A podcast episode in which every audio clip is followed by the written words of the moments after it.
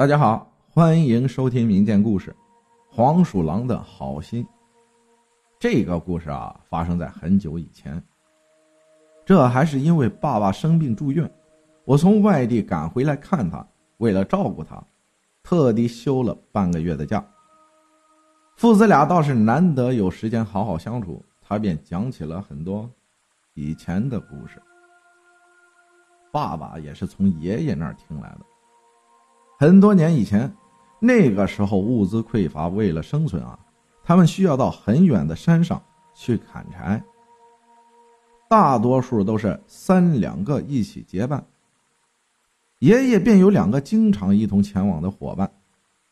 这一天啊，他们和往常一样来到了山上，可是那天天太热了，实在受不了的他们啊。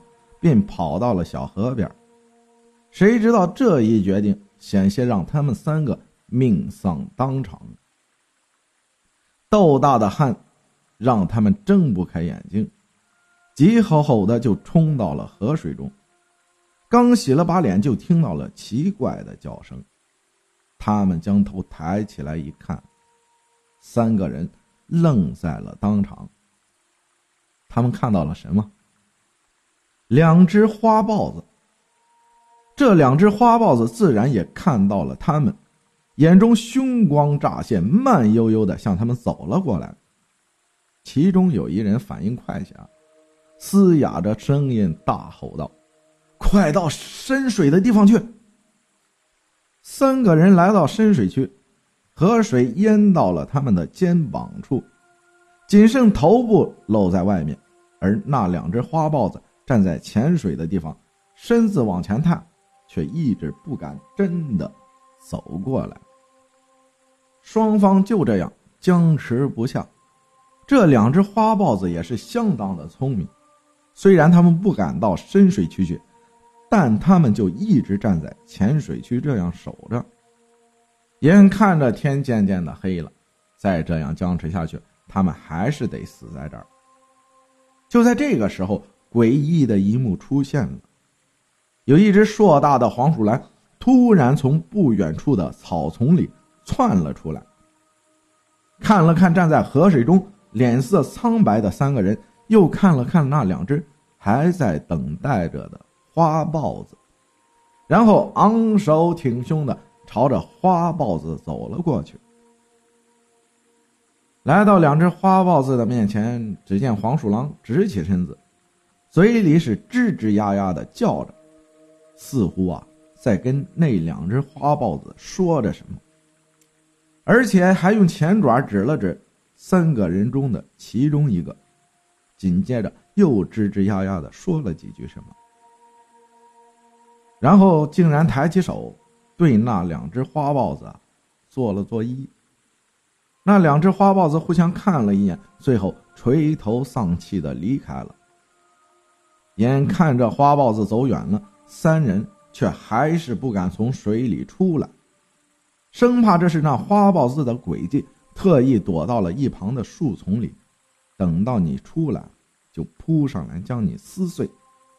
这时，被黄鼠狼指过的那个汉子突然想起了什么，指着黄鼠狼对其他两个人说：“哎，我好像见过这玩意儿，对，就是他，我见过他。”一瞥见他肚子上光滑的一块皮肤后，汉子吼道：“他们三个从河里出来后，慌慌张张的下了山，连砍了半天的柴都给丢了。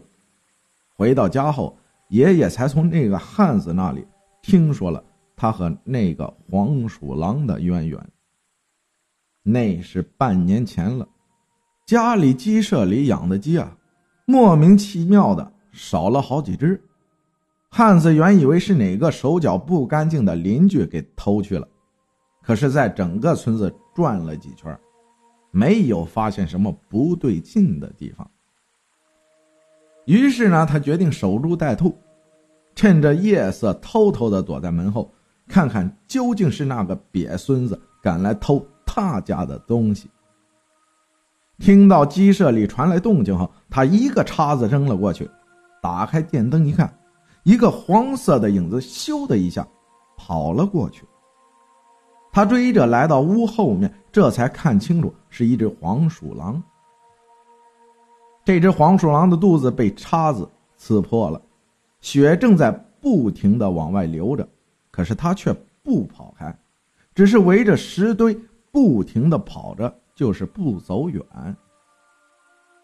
一人一黄鼠狼就这样围着石头堆呀，不停的打转。突然，汉子听到了奇怪的声音，用手电筒朝石头堆里照了一照，这才发现那里面居然还有五六只小黄鼠狼。难怪这大黄鼠狼受伤了却不肯跑开，原来是想要保护自己的孩子。看着几只小黄鼠狼连站都站不住，若……他真再把大黄鼠狼给杀了的话，只怕这几只小的也是活不了的。这汉子虽然气着黄鼠狼偷了自己家好几只鸡，但却也是个心软之人，便拿着叉子对着黄鼠狼大喝：“以后不许来村子里偷东西！今天就放过你，下一次再看见你，我就连你一家啊一锅给端了。”自这儿之后啊，汉子家的鸡就没有丢过了。后来他去屋后收拾东西，也没有发现黄鼠狼，想来是躲到了其他的地方去了。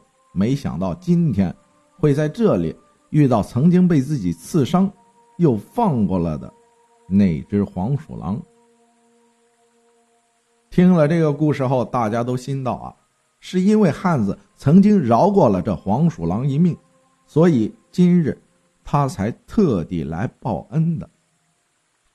黄鼠狼是不是真的特意过来报恩？我不知道，但父亲却斩钉截铁的告诉我，这个故事很真实，因为爷爷经常会在他的面前提起来。而且父亲说，爷爷这一生没有读过书，不认识字儿，连自己的名字都不会写，但是他却从未说过一个谎话。读后感啊，若非必要，请尽量避免杀生。吃东西的时候也尽可能避免浪费。动物和人一样，他们也有感情，也会疼痛，也会害怕受伤。愿每一个生命都被温柔以待。谢谢大家的收听。